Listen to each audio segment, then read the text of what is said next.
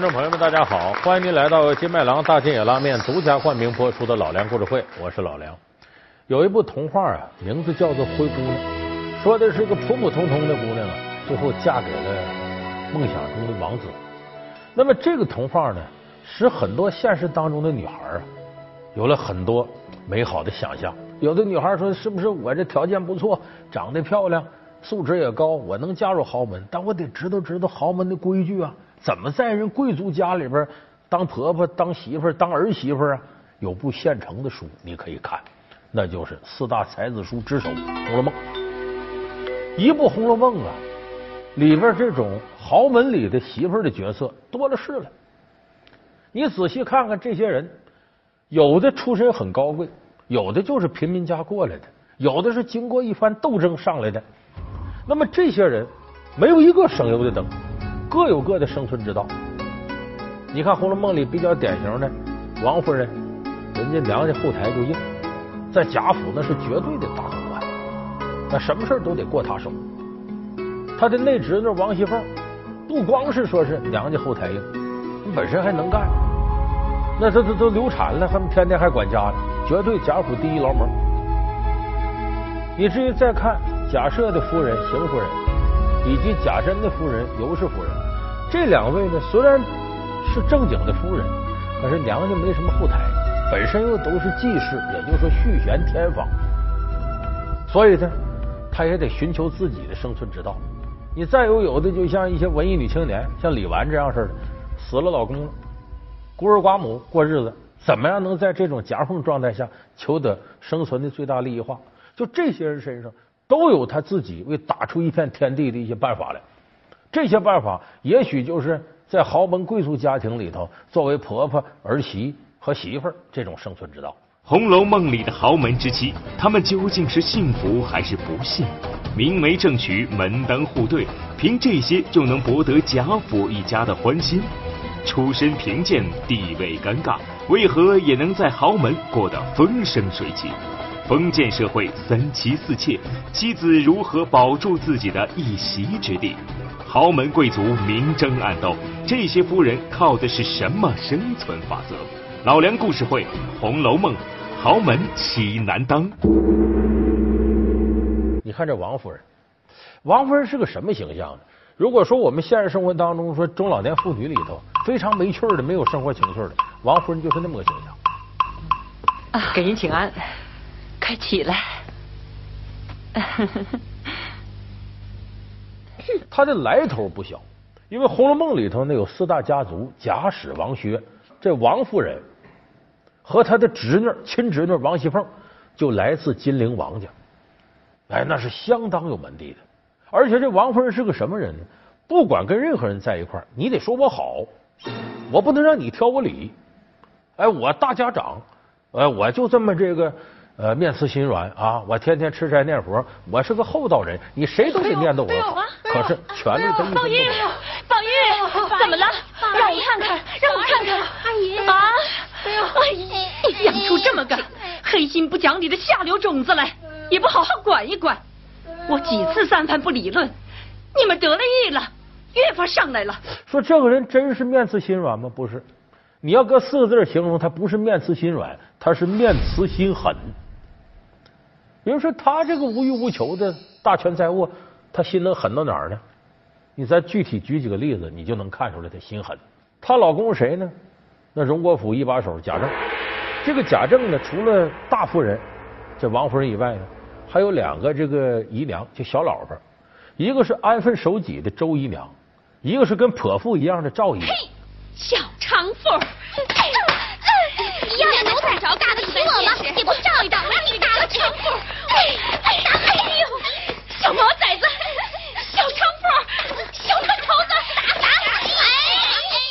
这周姨娘不生事处处都是躲着王夫人，王夫人也不动她。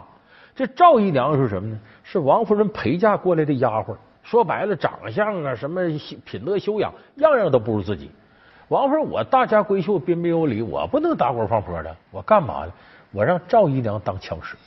你原来就是我丫鬟，你跟个泼妇似的，只要贾政跟别的女人一好，你就大锅放泼的，你个杀千刀的，你该死的，你这如何如何的怎么的，连打带骂的。完到人家那个女人家里去闹去，去作去，把这事弄大。然后事情弄大了，王夫人装好人站出来，哎呀，不要弄这么大，要脸吗？这行了，这事，这老公你也就别这样了。哎呀，你看你赵姨娘，你这把这事弄这么大干嘛？一点修养都没有。他两头装好人。等到这些事出了多少遍以后，赵姨娘把该得罪的人也都得罪净了，人缘也差到顶点了。这时候王夫人在收拾赵姨娘，显得她主持公道。所以说，这个女人手腕相当厉害的人，她不仅仅是对和她争风吃醋这些人，就对下人她也是面慈心狠。吓死我的小娼妇！好好的爷们儿。都让你教坏了，您就饶了他吧，您就饶了他吧，好了，您就滚滚滚滚滚，省得我看见你们恶心。哎呀，这是哪儿说起？好好的金钏姑娘跳井死了。哦，那天他打了我一样东西，我一时生气，打了他几下，撵了出去。我心想过两天再接他回来，没想到。他气性大，就投井死了，这岂不是我的罪过？因为这个王夫人呢，总想让下边人说她好啊，我这呃大善人，我对你们都好，所以经常拿点小恩小惠呀给下人。很多丫鬟呢都觉得王夫人好啊，大善人，唯独有一个人不买账，谁？晴雯。这个女孩是一个比较特殊的女孩，见识很高，也不大看得上这些趋炎附势啊、尔虞我诈这事儿。王夫人赏赐给啥点啥，他不大愿意接受。嘿，你都吃剩挑剩的，你给我们小恩小惠买我们，他也能看透王夫人这个面目，所以王夫人对晴雯非常不喜欢。后来抄检大观园的时候呢，晴雯被冤枉了。这是谁的箱子？怎么不打开让搜？嗯。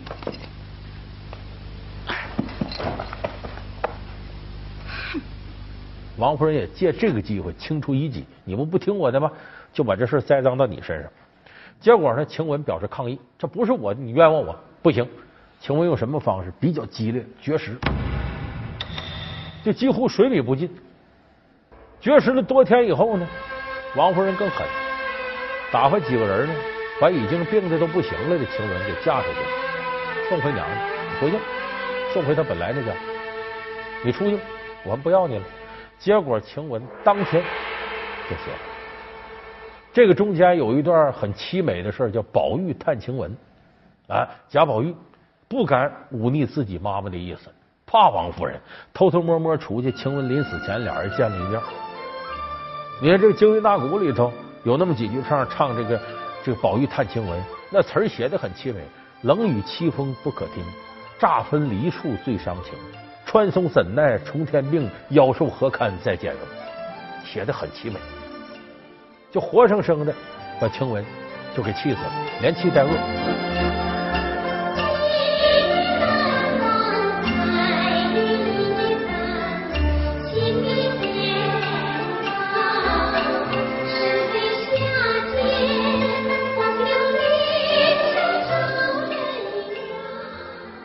王夫人说什么呢？可不是我害他啊，他自己窝囊在那得病了，传染病，我要不把他弄走，贾府上下没好都被他传染了，就把大伙都传染完了，这他还摆个好，我未领大伙，所以王夫人呢，这叫面慈心狠，哎，那属于豆腐嘴刀子心。当然了，这和他本身根硬有关系，他有这资源。想怎么摆弄怎么摆弄，别人也不敢说啥。那么说没这个资源的，娘家后台不硬的，他也有他的生存之道。你看这里边，刚才我说那么两位，一位是贾赦的夫人邢夫人，一个是这个贾珍的夫人尤氏。这两位呢，娘家没什么硬后台，而且俩人都是天房，就说续弦。关键呢，你像邢夫人呢，没有一儿半女，你过去这个母以子贵，没孩子。所以，他这时候生存之道是什么呢？我什么优势都没有，我只能依仗我老公，那就想个办法，我惯着他。我老公想干啥，我都帮他，我就围着你转。甚至我老公想讨小老婆，我给当介绍人，我当媒人。其实邢夫人这么做是呢，巩固自己位置，她没有办法。而且她也不是说就省油的灯，我在这就忍着。一旦有机会，来，她就想咸鱼翻身。回太太，啊不过和那边府里大奶奶的小丫头斗了几句嘴，周瑞家的便调唆咱们二奶奶把他们捆到了马圈里。等过了这几天还要打。他看这个王氏、姑侄两个人老早就不顺眼，为啥呢？这个荣国府里头啊，贾母俩儿子，大老爷是贾赦，二老爷是贾政。按照排行呢，邢夫人是大儿媳，王夫人是二儿媳。可是贾府什么事都这个二儿媳说了算，所以邢夫人当然不满意了。再一个，王熙凤是什么人呢？王熙凤是这个贾赦的儿媳妇，说白了。王熙凤也得管邢夫人叫婆婆，不看我的脸，全且看老太太，竟放了他们吧。这是哪里的话？这不过是个理儿。嗯，就如我到你府上，有人得罪了我，你自然送来敬我。这又不知道是谁，过去没得现钱儿，把这些也当做一回事来说。啊，我让着你王夫人也倒罢了，我自个儿儿媳妇当这家。我婆婆跟儿媳妇根本比不了，我没什么话语权。不就你老王这俩女人，这姑侄俩根硬吗？我找机会把你们扳倒了。所以邢夫人也在找这个机会，找到什么机会了呢？这个《红楼梦》里头啊，贾府的这个衰落有个标志性事件，叫抄检大观园。怎么回事呢？有个丫鬟傻大姐在大观园里捡到一个东西，叫绣春囊，但上头绣着什么画呢？春宫图。这是哪得的？啊。是我在山子石上捡的呀！你别告诉任何人去，这可不是好东西。皆因你素日是傻子，否则连你也要打死。我我再也不敢了。说这东西是谁的呢？说谁把他弄出来呢？邢夫人猜，说这个一般的像宝玉他们呀，什么小丫鬟啥的都没机会接触这个，有可能谁的？那个贾琏好色，贾琏跟王熙凤嘛小夫妻吗？有可能是这两口子。这个东西有伤教化，咱查吧，到底是谁的？要真能是他们俩的，王熙凤颜面扫地。他姑姑王夫人这也管教不严呐，你那侄女家里出这事了，哎，借这机会我让你俩人威风扫地，我是不是就有上位机会了？所以邢夫人主动提出来不查。王夫人一看呢，跟我又没关系，查吧。而且问王熙凤怎么事王熙凤说确实不是我的事这一通狠查。结果借这个事儿呢，不仅还王熙凤一个清白，王夫人借这机会还把贾府里跟自己不对付的，以这理由都给弄出去了。包括前面我们说的晴雯，就事实上这一场抄检大观园，邢夫人败下阵来，没弄过王夫人。但这也看出来呢，她时刻有一种想上位的心，抓住机会我得搏一下。人生难得几回搏嘛，逮住机会我不能甘心自己这个命运。那同样的道理呢，这个贾珍的老婆尤氏也是这样。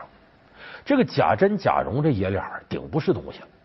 贾珍是贾赦的大儿子，这贾珍不是东西到什么样呢？他根本都不加掩饰。你把我簪子干什么？把它给我吧。你谁？站住！这贾珍呢，跟儿媳妇有一腿，跟秦可卿好。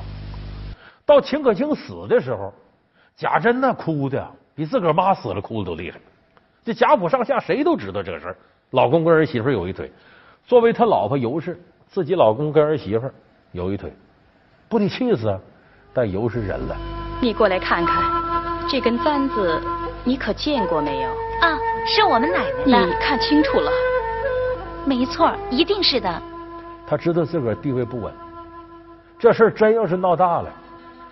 这贾珍这不是东西的，抬腿就能把他踹了，所以尤氏忍了，不仅忍了，他这个娘家那边，他继母带过俩妹妹，就红楼二尤，尤二姐、尤三姐，尤氏两个妹妹，这两个妹妹也跟贾珍、贾蓉这爷俩不清不楚的，他也认了，反正我就惯着你，我看你能作到哪儿去？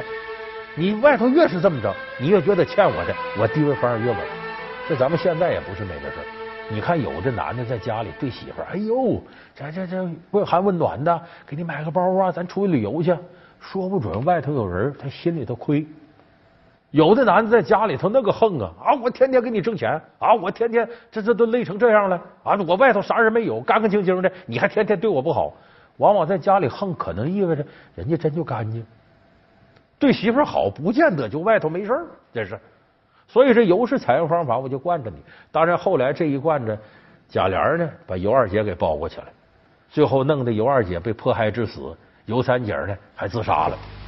你们东府里。除了这两个石狮子干净，恐怕连猫儿狗儿都不干净了。我不做这圣王吧？既然已经定了，你怎么能反悔呢？等等，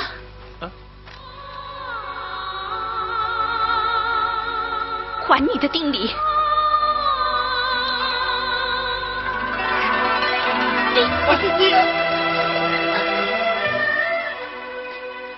所以这个悲剧呀。是跟他们这姐姐尤氏有直接关系，就他也是为了稳固自己地位，那什么人都可以牺牲，什么正义公理全不管。老梁故事会《红楼梦》，豪门岂难当？老梁故事会是由金麦郎大金眼拉面独家冠名播出。但是这些人这日子过的呢，没有王熙凤滋润。但是王熙凤可不是像大家想象那样，说机关算尽太聪明，反误了卿卿性命。这个人不是一味玩心眼的人，王熙凤心眼是不少，但是王熙凤是一个特有能力的人，贾府的第一能人。你要讲这个管理贾府，如果没有王熙凤，贾府可能早垮台得，早垮台个五年十年的。放屁！你去找银库总管吴新登，就说管谁吩咐过的，先知了这一项。是，二奶奶跟着老爷去的钱华回来了。说是任上又缺了钱用，老爷打发他回来取，这事儿不归我管。乔奶奶说的，咱们这家里家外的事儿，哪样不是奶奶操心管着？因为王熙凤管家真有一套，你搁现在来看，现代企业的管理制度，很多东西王熙凤那时候就开始执行。你像这个，咱们前面说秦可卿死了，这是宁国府一个大事儿，得办丧事儿可办丧事儿呢，宁国府能主事儿的人不行。这邢夫人本身呢没啥能耐，说这贾珍你主持吧，贾珍哭的比自己妈死了都难受啊！秦可卿儿媳妇你怎么死了？我想你想的不行，他也不怕丢人寒碜，所以这个时候贾母看不像话了，干脆吧，王熙凤你能耐大，你过去给办这封白事去，就主持这个葬礼。王熙凤就过去了。谁管什么地方？那个地方所有的桌椅、古董，一直到胆桌、弹盒，一草一苗。或丢或坏，就像守这个地方的算账照原样赔，赌钱吃酒的，打架拌嘴的，立刻来回我。是。过去之后呢，这宁国府人不怎么认他。王熙凤扬刀立威，就先抓个典型，召集仆人在一块开会。有一个仆人迟到了，王熙说：“那对不起了，你罪过不大，但是我头一天我得拿你记情，给我拉下去打二十大板。”谁管这仆人？那管家罚一个月月钱，月工资给你扣上。这叫什么呢？我不直接管最底层的，我管中层干部。现在企业管理制度叫什么？谁主管谁负责，责任分的特别清楚。就王熙凤管家确实有一套。素日跟我的人都知道，无论大小事，我都是有一定的时辰。横竖你们上房里也有时辰钟。卯正二刻，我过来点卯。四时吃早饭，凡有领牌回事的，只在午初刻。戌时烧过黄昏纸，我亲自到各处查一遍，回来上夜的交钥匙。第二天，我仍是卯正二刻过来。所以就说，像王熙凤这样，为什么在贾府有那么大话语权？除了她聪明，哎，她也有一些手段以外，很主要她有威信。就你离了我王熙凤，你换个人谁试试？我业务能力在这摆着呢。所以这也是在贾府里边做媳妇的一种生存之道。我说到这儿，肯定有人说：“那你这么说，贾府也没好人了啊？要想当好这媳妇，那就得阴谋诡计。”也不是，要想自己呀吃饱这碗饭呢，生存的好一点，也有别的一些手段。你像咱们说这个贾宝玉他嫂子李纨，贾宝玉有一个早夭的哥哥叫贾珠，然后留下个寡妇，带着自个儿孩子就贾兰，就贾宝玉的亲侄子。这个李纨呢，和别人不太一样。他没有那意思，我要跟你们争风吃醋啊啥的。你看自个儿老头都死了是吧？带好孩子，将来孩子有功名利禄，这辈子就不算白活。李纨本来是心如死灰一个人，啥也不争。可是进了大观园之后呢，激发了他爱好。李纨的文学水平很高，就是诗词歌赋无一不精。他这方面的水平，那只在黛玉、宝钗之上，不在他俩之下。所以这李纨呢，在稻香村自己家这儿呢，成立个诗社，青年男女都来活动来了。这个事儿呢，不招灾不惹祸，我碍不着谁，我也不争风吃醋，不争权利，我们自个儿在一块玩玩，你能碍得着吗？哎，在青年男女里很得人望。你像黛玉啊，你像宝钗，你看他们互相不怎么对付，但是跟李纨关系都不错。可是成立这诗社，成立诗社了，得有活动经费呀，没钱不行。你搞活动，摆桌酒啊，弄点笔墨纸砚呢，你得有经费。向谁要呢？大管家王一凤。哎，李纨，你看平常不出头，这时候主动找王一凤。我们那儿搞那个文艺活动啊，文化活动都是增强贾府的软实力啊。这个缺钱，你得从你那个经费里给我拨出点赞助来。这王一凤乐了，说：“嫂子，你孤儿寡母我们真挺难，每月的钱也没少给你，怎么这点场面支不开呢？”李纨平常是一个对谁都很和善的人，突然这时候伶牙俐齿。你们听听，我说了一句，他就疯了，说了两车无赖泥腿世俗，专会打细算盘分斤拨两的话出来。这东西，亏他出生在诗书大宦名门之家做小姐，要是生在贫寒小户人家，做个小子丫头。还不定怎么贪嘴贫舌的呢！天下人呐，都被你算计了去。昨儿还打平儿呢，亏你伸得出手来。把王一凤当时一给唬着啊，可也是啊，我拿钱拿钱。你看，从王一凤这个壶嘴里边抠出来钱办这活动。所以李纨的想法是啥？我不跟你们争那些，我只想安安静静的做一个文艺女青年。将来等我儿子一点点当官了、干嘛的，有钱了，我这日子就好了。可是呢？再说贾府是非之地，最后李纨怎么样呢？他与世无争，但到最后由于儿子贾兰死了，他也气绝身亡，到底没能逃出去。所以我今天给大伙儿呢，结合《红楼梦》呢，说说这豪门贵族里头这些事儿啊，其实是告诉大家，这个豪门贵族啊，跟我们平常人家差不多。寒门穷人家追求物质过程当中，这些精神上的东西暂时考虑不到的。那么贵族家庭呢，衣食不愁了，所以这些家长里短呢，情感上的摩擦的东西就容易出来。所以这个道理就是啥？无论是穷人家、富人家，无论是寒门还是贵族还是豪门，遇到的问题全是一样的。只要是人，他就是矛盾。你也别渴望说，我这家里穷点就没这事，他家是富为富不仁，准有这些事。或者说我家穷，穷吵恶斗的，人家有钱，和谐社会，不见得。只要是人家，全是这些东西。所以那句老话说的最对，顺成人，逆成仙，都在其中颠倒颠。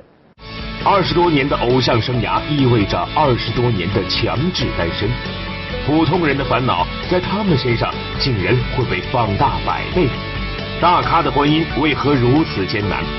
老梁故事会，大咖的烦恼之大咖结婚难。好，感谢您收看这期老梁故事会。老梁故事会是由金麦郎大金眼拉面独家冠名播出。我们下期节目再见。